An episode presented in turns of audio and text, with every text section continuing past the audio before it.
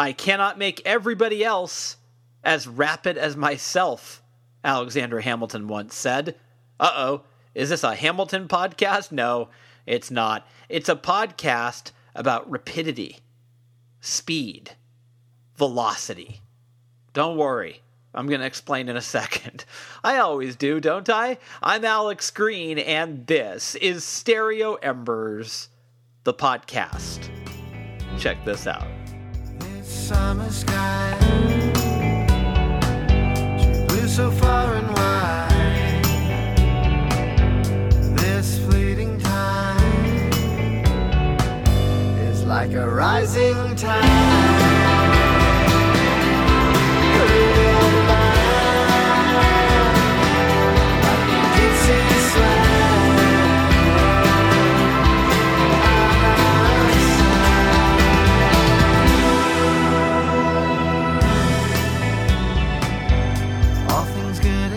That is the music of Blesson Roy, a band which features my guest today on the program, Terry Borden. Let me tell you a little bit about Blesson Roy and Terry Borden. Before I get to that, I want to get back to the rapidity that I referenced a few seconds ago. So, the song I just played is called Stays With You, and it's from the new Blesson Roy album, Think Like Spring. And that's like half the song right there. Clocking in at just under two minutes, Stays With You perfectly exemplifies what Terry Borden does best, and that is craft great pop songs that take no time at all to lift off. And trust me, all of them do. The LA raised Borden grew up in the 80s loving punk rock, but also loving all that great stuff from the UK that could be found on 4AD or Creation or Rough Trade.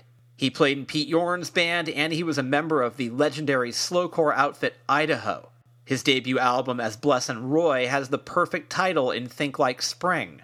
After all, the record is about renewal, regeneration, and revival. A dreamy blast of layered melodies, textured choruses, and mesmerizing soundscapes. Think Like Spring is emotional, thoughtful, and vulnerable, and it soars mightily away with the kind of muscle and grace that brings to mind everything from the Cocteau Twins to Ride. The songs and the creation of the recordings, Borden says, felt like a warm place in a cold and dangerous world. Well, the world is a warmer place thanks to this album, and Terry is a warm and friendly guy.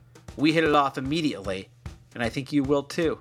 Here's my chat with Terry Borden of Blesson Roy, right here on Stereo Embers, the podcast.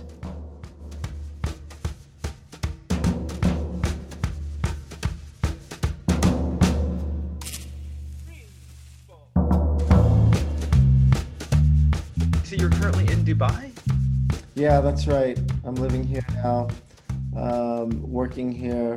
It's a long story, but I've been here about 10 years. Originally, I was, um, you know, born and raised in LA and lived there, you know, most of my adult life, a few years in England, and then ended up coming here in a relationship. And the relationship ended, but my time here hasn't. Yeah, you're still there. I'm still here. Um, it's been really interesting. I've traveled to 40 countries since I've lived here.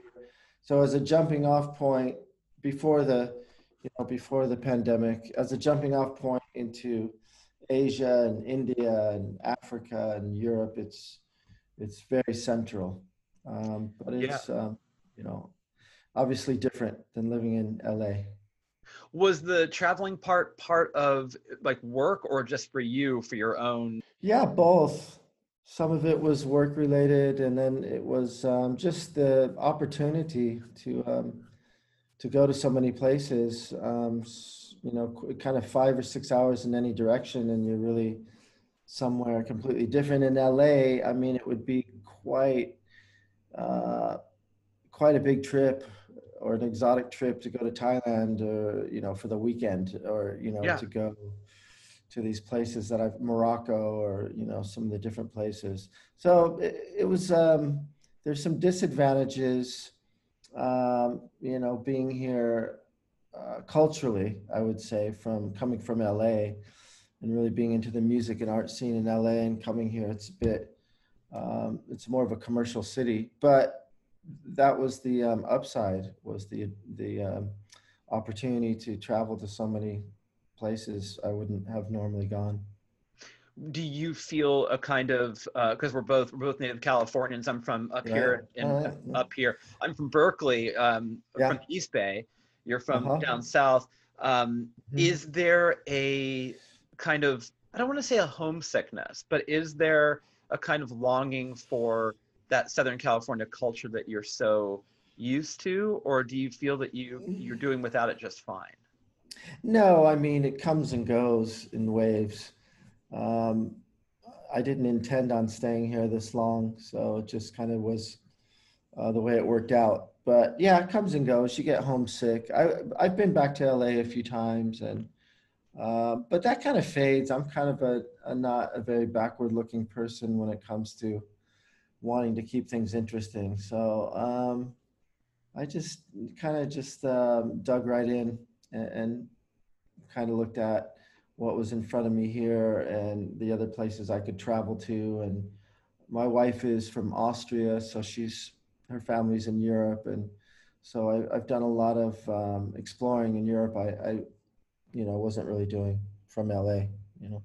Well, you and I are, are around the same age, and I and I find that mm-hmm. the the idea of like the rear view mirror for me is has been necessarily smashed. Yeah. right. right. Like it feel right. looking back doesn't feel like the like the healthiest thing to do. Yeah. No, I agree. I, I mean that's definitely true. you know, as a as a sort of life lesson. Yeah. Um, because I mean, you know, by nature I can be nostalgic and and all that that stuff like we all can but it really yeah it's really more uh, um, it's more of a positive approach to life to keep aiming forward and you know learning lessons from the past but not glorifying it or getting too nostalgic about it but I, I don't know if it even still exists i don't you know i came up in la during the 70s and 80s and 90s and was certainly kind of in the moment in a lot of that punk culture and surf culture and just what uh, you know downtown LA and the art scene. So I didn't really uh, that was kind of happening in the moment, but I don't think a lot of it really is still there. So no, there's not really anything to pine over. You know, it's you know the memories are there and some good, some great friends, obviously. Yeah, it's sort of alive in your heart. We're were you sort of were you uh, like a black flag sst records guy did that stuff resonate with you or were you more like the germs and that punk stuff? Like what what part of the punk scene spoke to you? Because there were so many different little pockets yeah. Yeah i mean you know there was one summer i went to a high school called westchester high. So we were right there um, near santa monica and inglewood and you know. So we we were a very um, integrated school. So we had a lot of different influences going on. The you know the LA punk scene with Wasted Youth, TSOL, Black Flag, Suicidal Tendencies was a big thing. I was attracted to it in a sense, and I loved all that stuff and listened to KXLU and and almost forced myself to listen to a lot of it because I was you know I was also drawn to all the post punk stuff that was coming out of England, which was kind of another subculture in LA. So you know, uh, all the Joy Division and Cure, and when the Smiths came along and Echo and the Bunnymen, that stuff had a huge impact on me as well. So that was all going on, and we were all kind of mixing and matching that. We would go to punk gigs, and then we would also go up to, you know, the Hollywood Palladium or the Palace or Fenders to see the Jam or the Smiths or the Bunnymen and all that stuff. So it was all kind of mish mishmashing. I would say musically, I you know, I thought the um, the English stuff and the 4AD and, and creation and rough trade and those labels, I musically kind of appealed to me a bit more. But I, I definitely liked the culture and the energy of the American punk and what was happening on the West Coast. Of course, where you're from, the Dead Kennedys, and yeah, you know that was that was all. It was amazing. It was all good. It was all good. There wasn't.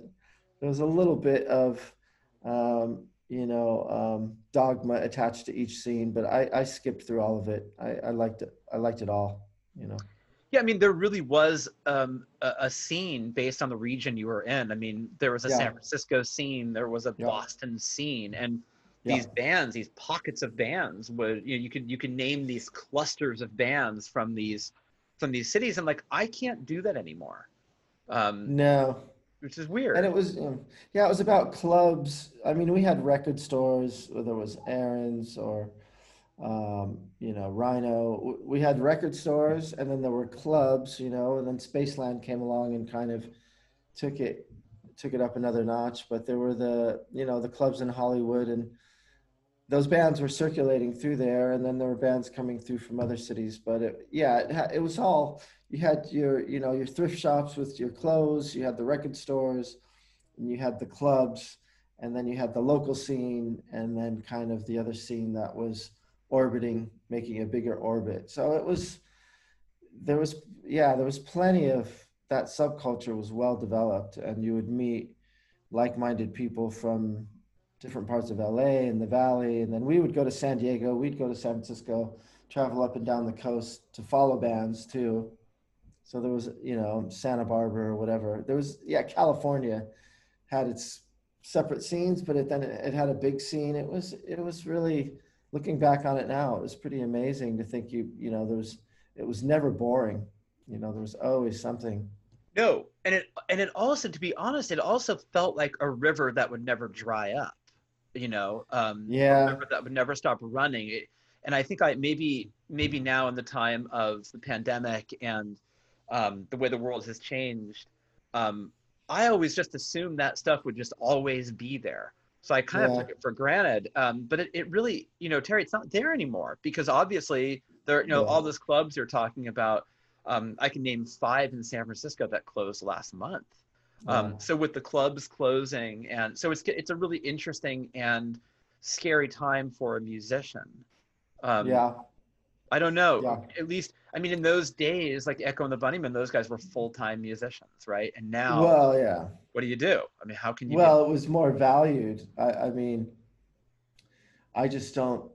I, well, I guess because of the internet, those communities are people that follow that kind of independent music. Those communities are large, I guess, a, on a a world scale. But yeah, just the local scenes, I don't think, um, I, I, just don't think that music was valued by the music industry enough. And, you know, everything went that way of commercialism and kind of what those bands were predicting was happening. And I, I don't, I know there's always going to be some kids out there that are going to, you know, uh, dig deeper for things that have more meaning, but it was kind of the norm in our high school. You kind of were either punk or new wave or you know, or or a lot of the dance and hip hop when when NWA came out and the Beastie Boys, but it was all substantial. It was all music of substance, and you could kind of find your your groove as far as the sound went. But it all it all was substantial, and I don't uh, substantial music just I don't know that people can make a living um, making substantial music. Some, a few people managed to do it, but it certainly it was, it's not like it was. No. Do you, do you keep your eye on new music? I mean, are you sort of, is it one of those things where like, or, or do you find yourself going back and listening to the same stuff that you have listened to for years, or, or are you sort of searching out new stuff? I don't, I, you know, I thought maybe you'd ask me that actually. I was thinking, I don't, I don't, I, I'm pretty nostalgic on that front. I mean, yeah. if something comes along, I like the Tame Impala records and Beach House, and you know, there's things that come along that kind of I bump into on Spotify or whatever, and then I listen to them and get into them. But um, I tend to kind of just go back. I was listening to Sugar all week, you know, yeah. and you know, uh, uh um, so I, no, I think I just kind of go back and listen to stuff I've always loved, and then I get bored with that. And but new things come through. New things come through. I mean, that's uh, some of the streaming platforms, as evil as they are, are kind of give you such instant access to things. Sometimes I just listen to these playlists that are pre, you know, pre-made and find new things there. But I'm not. No, I'm not like I was back then. I'm so you know I don't. Music for me now is I do my own music kind of for fun and but it's you know it, it's um, it's polished enough, or, or at least I know I have enough tricks where, okay, it's you know maybe it'd be nice if a few people heard it too, but I'm not at all um, super ambitious about it or anything like that. You remember walking into a record store at 16 and going, "I want all of this shit"? Yeah, I want everything. Yeah, yeah, it was exciting. I mean, there's a lot of social dynamics happening in those record stores between the you know grumpy um, the grumpy people that work there and wanting to earn their respect and you know wanting to um, wanting to reinforce your own beliefs about what was good and what was happening and yeah it was, it was all important. All of that was great. Yeah. Tell me a little bit now that you the way that you framed your own art you know and your own creativity do you feel that there is less pressure because you're not this is not do you know what i mean? Like you're not you're not relying on a paycheck with the music right now. Do you feel you can swing in ways that you wouldn't feel free to swing were it differently arranged yeah i mean there's less pressure on it. I don't know that i'm being any more experimental or anything. I mean maybe um, back when we were you know signed to indie labels and making records, there was kind of uh, almost an inverted snobbery, you know, trying to be as original as possible. I'm kind of just doing, you know, songs that I've written over the years and then writing new songs and producing them uh, with what I know, you know, about how to um, kind of achieve the emotional, the emotional um, identity for the song so it's l- less pressure, but it doesn't make me more experimental. I think I'm doing, I'm not doing anything super radical sonically. I'm just um, trying to record the songs in a way that they come across um, with some complexity and some impact emotionally. So yeah, th- there's no pressure, but um, I think I'm maybe doing stuff that's even more um, you know accessible than I was doing in the past. Funny enough, how that's worked. The new single that we that we previewed at the magazine, it's not even two minutes long, and it gets so much done in in yeah. under two minutes. I mean, it is a remarkable song, and we'll play it. We'll play it in the middle of this interview because um, in just under two minutes, it's one of the most infectious songs I've heard in years. Wow. Were you nice. were you aware that like you had in in this very compressed amount of time sort of captured something really special? Well, I don't know. I, you know, I that's nice to hear that. I don't think. I mean, one one of the advantages I have now with the music is I I really take a, a, a I take a long time to do these. So I listen to them a lot and I'll take things out and put things in. And if I don't really like a part, I, you know, I can make that decision over a week or two weeks. So I'm not. That's another thing. When we used to, when I worked with bands and and worked in studios, that you know there was a, such a restraint, all the layers of people you have to get through to to kind of try an idea, and then if it gets voted down or voted up, and and then your time is up. You know. So with this, I think part of the reason it's coming out you know good is I don't I'm doing it completely on my own. You know, I work with drummers, you know, great drummers who are friends and have studios and but I kind of write the drum parts and then I have them perform them and record them and I take those those um, files back in and then I overdub things and move things around. But I, I'm it's yeah, I kind of until I think like okay, that's enough. It's good you know, anything more would be overdoing it. I, I, I take a pretty long time in the process, and I think that's what gives it that. If I if I do find something's working, I will really go in there and make sure it works the best it can.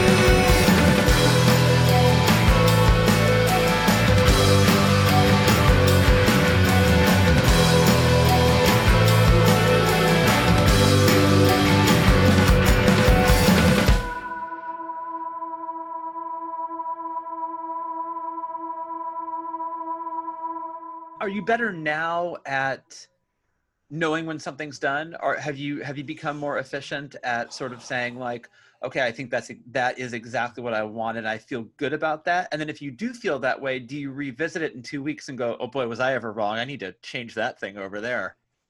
No i think you're right. I think um i'm a slow learner in general so i think there's something that's changed you know there's some i don't know if it's the lack of pressure on the process or it's the lack of second guessing what other people will think about it or if it's original enough. I, I kind of don't have any of those um, concerns anymore. And maybe some people never have them and they're just you know secure in what they're doing. But I, I went through a lot of pain over creating music in the past. But now i don't i don't really have any of those insecurities about it you know so I, th- I guess that in a way um, makes it a lot easier to get to what I'm trying to get to and move on. When you talk about the pain that you that you took to create that stuff, I, I know what you mean. That sort of meticulous, the high pressure thing you're talking yeah. about. What is what is removed from the process now that that's not happening? In other words, like what what was it doing to you creatively to to put yourself in that kind of compressed space? Was it making you like um, was it draining you emotionally as well as yeah well i mean i don't know I, I i don't i can't think about it on that level and come up with an honest answer but i i know that collaborating with other people has its um, pluses its pros and its cons so i i mean i in a lot of situations when it was idaho or or pete yorn or different people i played with that were had some level of um, attention. You know, I I was playing bass or playing guitar, and you know, it's kind of this is my turn. This is, and I always poured everything into it that I could, but I had a lot more to offer. Maybe that I, in these situations, you know, I wasn't getting to, to you know, express a lot of the, um, a lot of the musical, the musical ideas that were kicking around. So I, the difference is not working with anybody else, I guess. you know, that right. that kind of helps. I mean, like I said, it's I've had some magical collaborations, some that made records and some that didn't, and those were fantastic. But it's a relationship, and like relationships have a lot of dynamics and ups and downs, and you got to compromise. Maybe you have to compromise more and you create something together that has you know the sum of the parts is greater than the whole that definitely has a wonderful um, a wonderful thing about it but working completely alone it has another it's um, yeah i can do anything i want i can take as much time as i want and you know i can kind of already have an intuition about what's going to work and i can take my time to find that. And in collaborative things i don't it doesn't work like that as much. I mean collaboration is hard and it, and it's also mm-hmm. i don't know i mean i'm and there's ego where if someone gives you a note yeah. it feels like a like a personal attack and right? Yeah.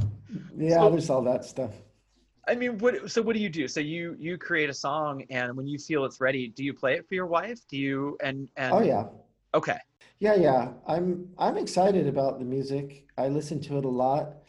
You know, I'm not going to um, sit here and say be so cool and say I don't, you know, really enjoy it. I kind of create it for myself and record it for myself and you know, I work with a mix engineer and we work together and we're very excited about it and I play things for Julia, my wife, and um, for my son and for friends and you know, I do. Um, yeah, absolutely.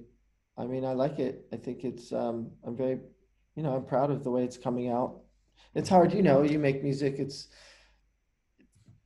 It's hard to, you know, to tell sometimes to be objective about it, and, you know, is it, you know, is it as good as I think it is? Is it not? Do other people like it? All that stuff, you know, is it's always there, but I don't pay attention to it too much. I think I, I just enjoy making it, and I was content to just do it for myself, and and then I, you know, a few people encouraged me to to um, put it out there, and I was happy to, you know, have a an audience of any size, you know. But I do get a lot of positive um, feedback about it, so I'm happy that I've kind of circled back to doing music, and it's, yeah, it's a really great experience. Uh, in terms of like you know introducing your your son to music, is that something? Uh-huh. Do you uh-huh. guys? I'm not sure how old he is, but do you guys play together? Do you? Yeah, he plays guitar and he's really good, and we jam together. And he's got his own band and his own thing, and I try and you know help him. He was growing up while I was playing in bands and touring, and so he was around it all the time. And he's got a very pure approach about it, though. It's not, you know, it's not a lifeboat for him, and he's not driven to do anything more than play for himself. So he's the ultimate artist, you know. Right. It's not, you know, he's. I always, for me, it was from the first time I got into music. It was like I wanted to be in a band.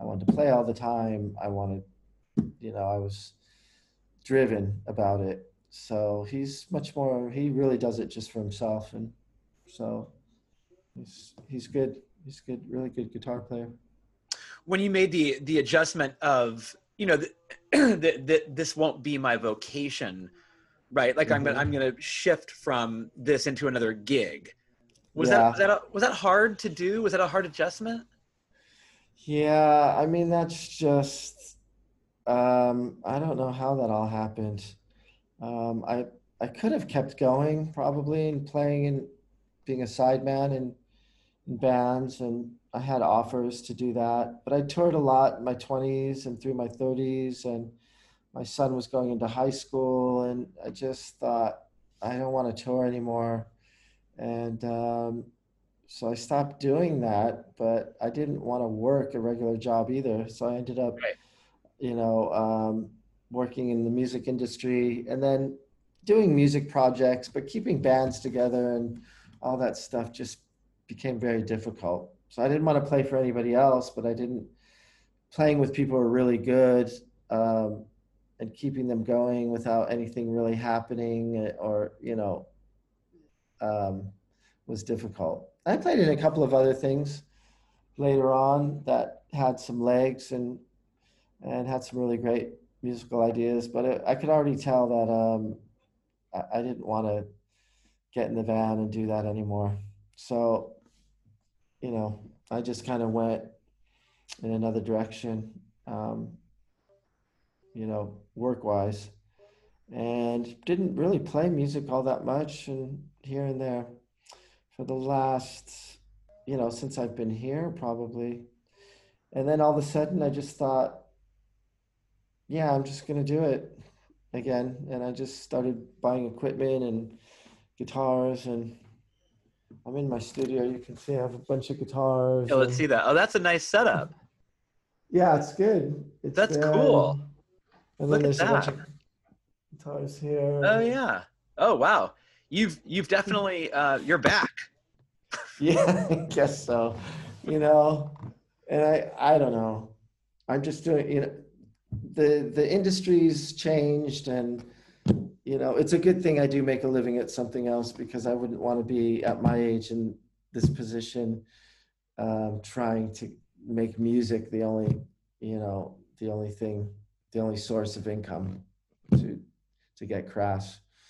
So it's it's good. I have a lot of songs. I I'm writing. I feel like I'm writing better than I ever did, and I feel like I know how to get them recorded and and it's really been uh, I guess for the last two years I just haven't stopped. When I'm not working or doing what, family stuff I'm doing music. So in that sense I live a pretty uh, pretty simple life and pretty clean life you know?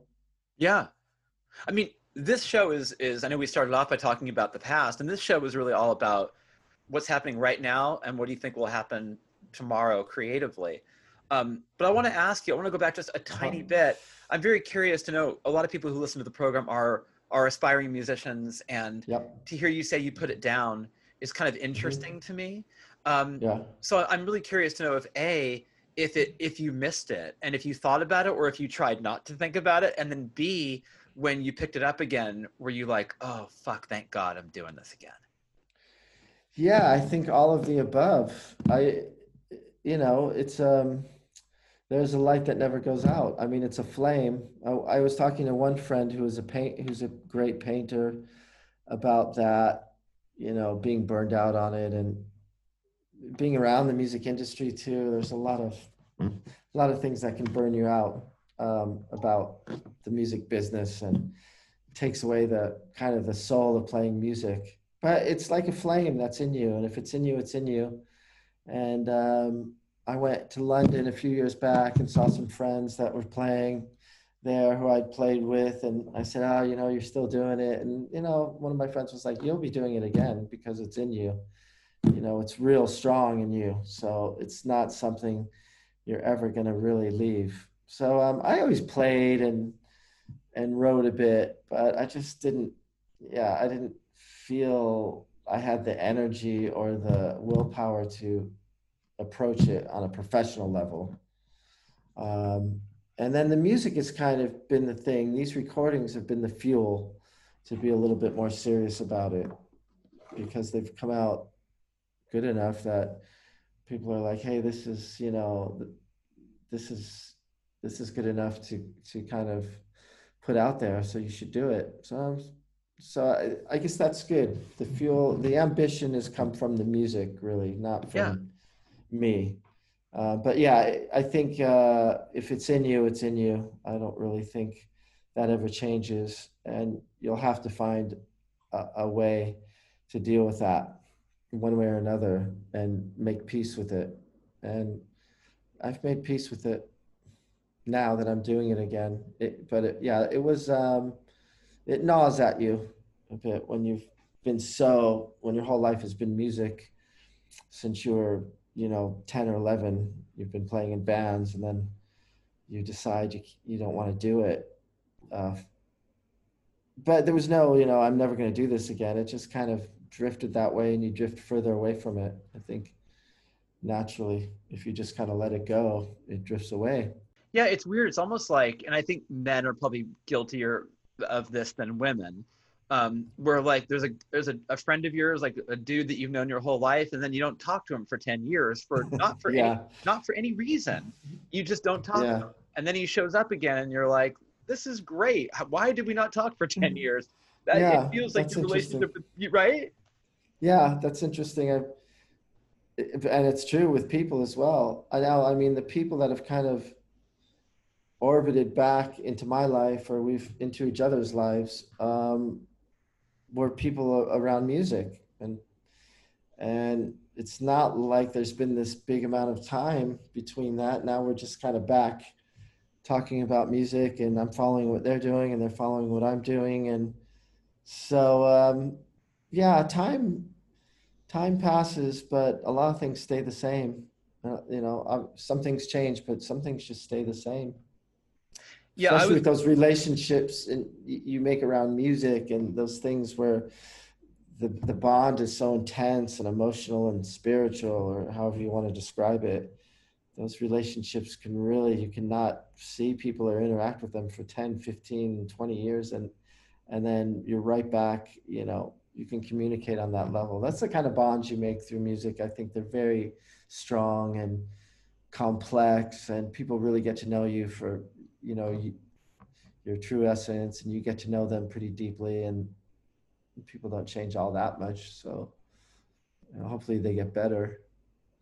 well, yeah. I mean, I was going to ask you if you had maintained a lot of your friendships from the music industry, and it sounds like you have. Yeah, I don't know, maintain them.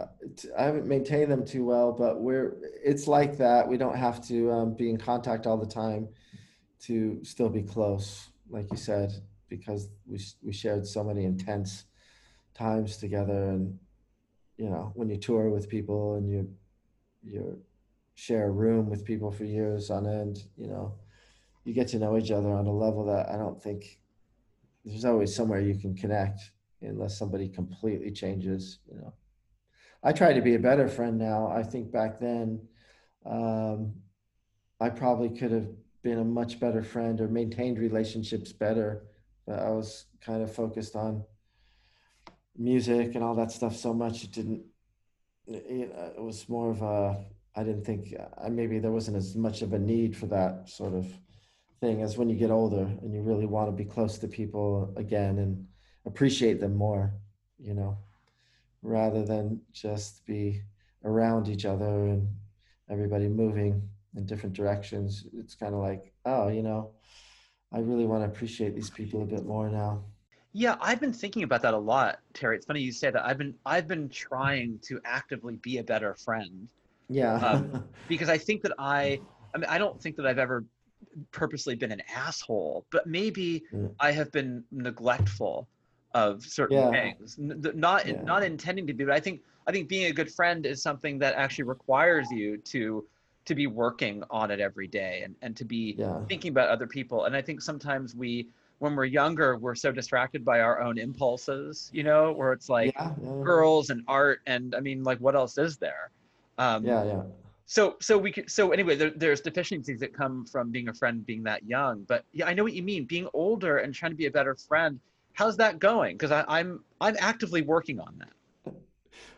Uh, i think it's good. I mean i mean there's some people uh, musicians in general are you know are kind of solitary in a way anyway but um, i think it's good um, i'm physically i'm away from everybody. So yeah. It's, that's that adds another, you know, kind of complication. But we communicate, and I think, um, yeah, I just try to maybe listen a bit more and and and find out what people are up to, and you know, I'm genuinely interested and and want to be more supportive of what people are doing now they're older and people have families and um, yeah, it's different when you're young. We would all get together to hang out and party, and you know, it was a different kind of energy. So it was pretty easy to be a shitty friend and still have a lot of friends back then.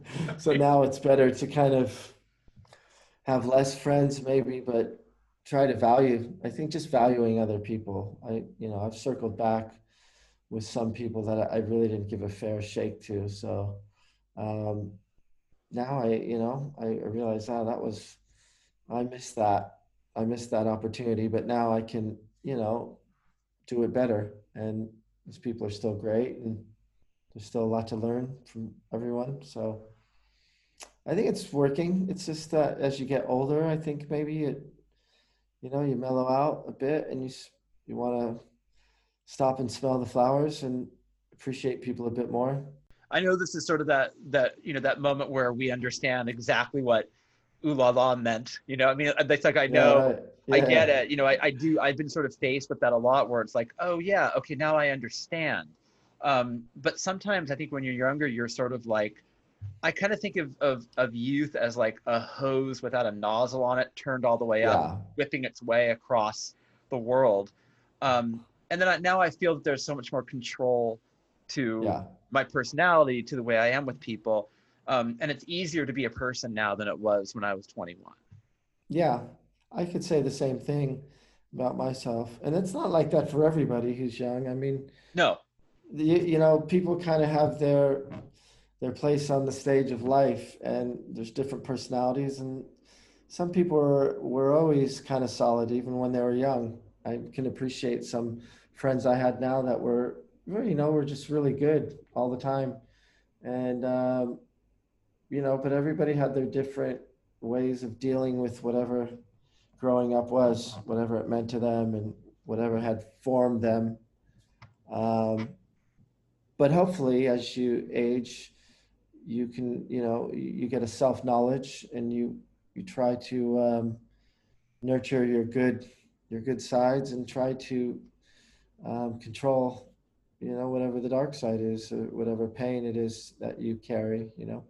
I want people to know that the studio that you showed me that you've assembled you have several instruments in there. It's not just mm-hmm. bass guitars. It's not just one thing is there a, have you always been a multi-instrumentalist or have you picked up new stuff along the way well no i mean well i started on drums i I kind of had a natural ability to play drums from when I was little, and they would put me up at wedding recitals as a kind of a little freak who could play the drums, you know, like little Desi Arnaz Jr. or something.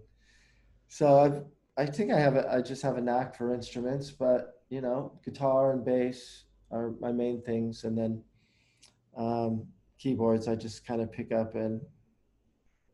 But I think I'm I'm okay at finding whatever emotional state you know I want to communicate. I think I'm pretty good at if I'm I can take an instrument and kind of find my way to that mood. I wouldn't. I'm not a you know a trained musician or um, or you know know music properly, but I'm pretty good at creating moods and feels and things with instruments.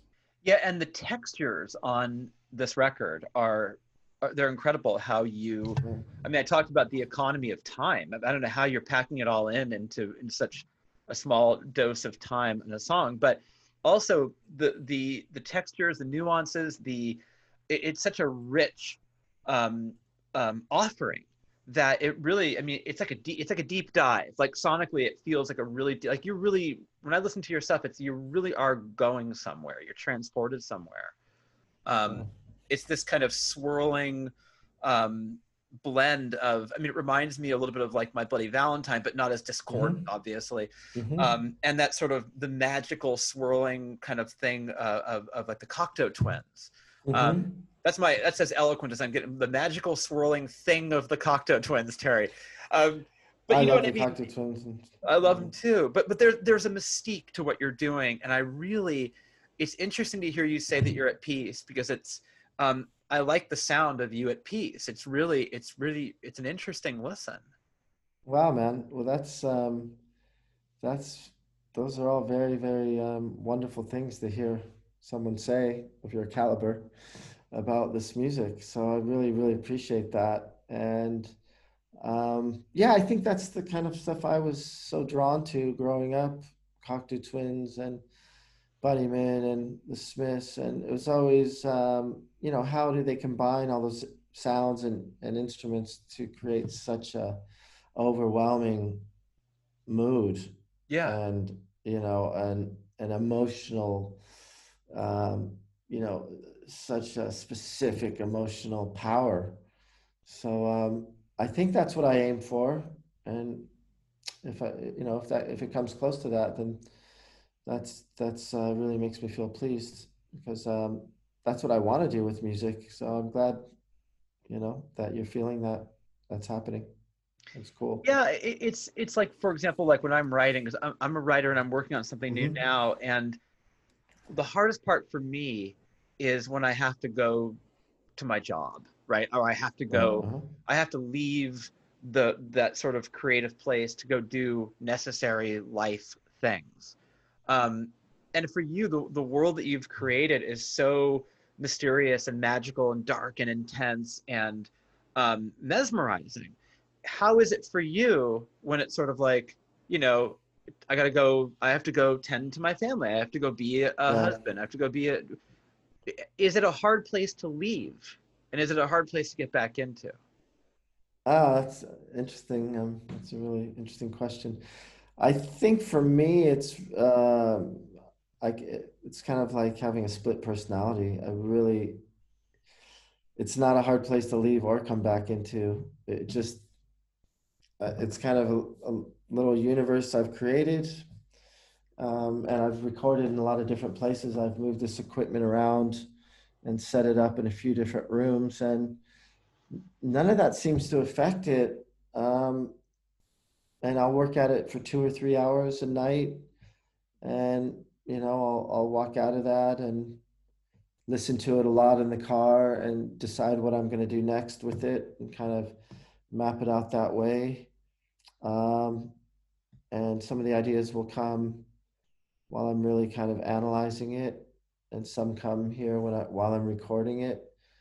But um, yeah, I guess sometimes I get a Jones for it. If I stay away from it too long, then I I, I come back and I start working on it again. But uh, something I just come in and out of, and it doesn't.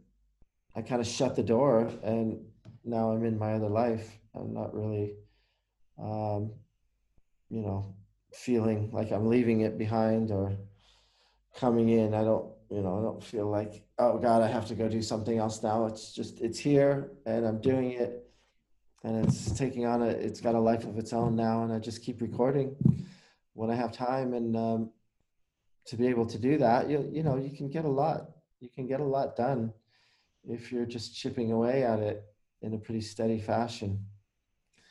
You know, I've already got another record almost done. So Wow. yeah, I just kind of finished the other one and we did the mixing and we did the mastering and got that all kind of rolling and I just started another one. And that's already 10 songs deep into the Wow. next one and I think it's a you know, I feel like it's I'm trying to step make some steps forward each time with you know, with what I'm what I'm doing. So yeah, I don't know. It doesn't uh it's here and I I come in and out of it. Like it's like a room. It's like a room in your house that you love and but you don't need to be there all the time, you know? Yeah, and it sounds like it's become like sort of a daily practice, even if it's just hmm a little bit. Yeah. Yeah, I mean, if it if I get into it, it can turn into an all-nighter if Right. you know, but there's always something going on. You know, I might just dabble. I might think, oh, I need to, you know, I want to do a really cool analog synth thing or and then spend an hour or two on that, or I might get really deep into it and then decide I've got to do all the guitars over. You know, the the part's good, but the sounds aren't right. So I might do a lot of kind of maintenance and restructuring work, or you know, all right, you know, putting the drums together. That's I can do that anywhere. I just put headphones on with my laptop and I'm I put the sketch together for the song and then have the the drum ideas together before I send them to to my friend John O'Reilly, who's an incredible drummer in um, Pennsylvania. He has a studio called Boom Crash Studios. So before I, so I, you know, it's just relaxing. It, I don't know. It's just very, it's my form of meditation. It, it's I find it really gratifying and relaxing, and um, you know, I don't know if I can even describe it. You know what I mean? You I do. You just you, you kind of get in that you tap into it and it, it just takes you there and it's just you feel like you're really I don't know if the word's happy, but you feel you know, you're in a space you belong and you're doing something good, you know. Yeah, like I wrote a thou- I'm working on a new novel. I wrote a 1000 Mhm. words on Saturday, and I wrote 200 words yesterday. Both great Mhm. days. You know, it's yeah, like yeah. both great Yeah. days. I mean, I, I'm not going to finish the book in one day, so it's sort of like you just like you said, like chip away at it. And I, mean, I would have loved to have written a thousand words yesterday, but but it's okay if you just do a little bit and Yeah, you're working absolutely. towards something, right? Yeah, I think um, that's a difference too. If you're really doing it, maybe that's what you learn as you get older too, is not forcing things and, you know, not not have you know not having to do it. You know, it's not life or death. It's kind of, you know, you, don't have to get it all out at once. It's there. You can tap into it and you do it when you can, and you know. Well, keep doing it, man, because I love it. And like I, you know, it's funny. I, I listened to um, uh, the name of the single is is escaping me right now. What's the the song under two minutes? It's called uh, Stays with you. Is that? I think that's the one you like. Is yeah, stays with you. stays with you. Right, right. Mhm. And that to me, it was so funny. Like I thought that could be on my radio show in between the Chameleons. Mhm. Well, I love Right? the Chameleons, yeah, yeah. Love the Chameleons too. Like right in between the Chameleons and the Fall. You know, I could Yeah. I could put it right in there, and it would sound um, fresh and also of that of that time at the same time. So you you're doing something so great, man, and I'm just I, I love the work you're doing. Wow, I really, really, that's really touching, and and I, I feel like I've made a great new friend and a kindred spirit here. Hundred So percent. um, you know, I really appreciate the fact that you take the time to um, to really have put such deep thought into the music and listen to it on such a such a great level. I mean, the ideal level for anybody making music. I mean, you're the you're the reason you know we do it or i'm doing it to, to have that kind of connection to be able to to have somebody connect with it in that way is really really great uh, we'll keep going and and do stay in touch with me and, and i appreciate your time bro yeah and i really appreciate um, i really appreciate everything that happened here tonight so thank you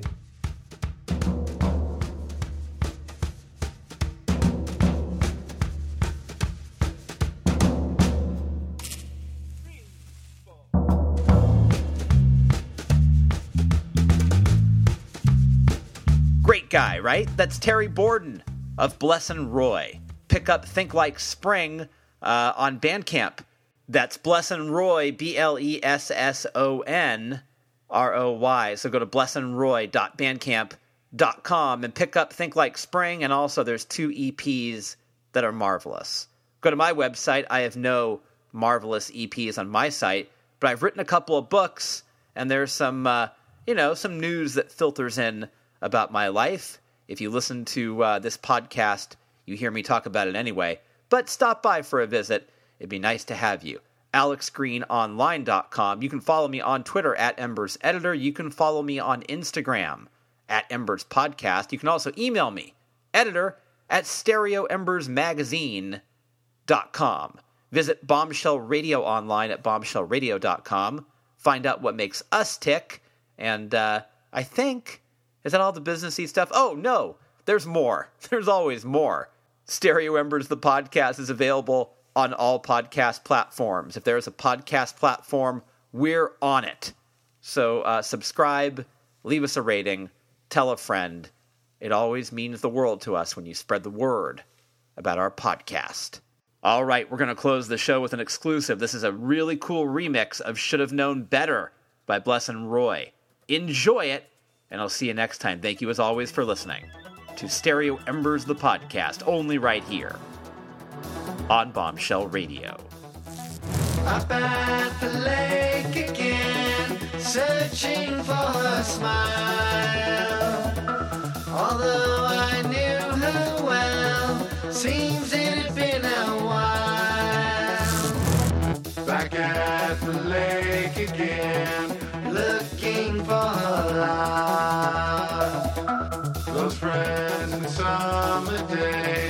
seem to break in half.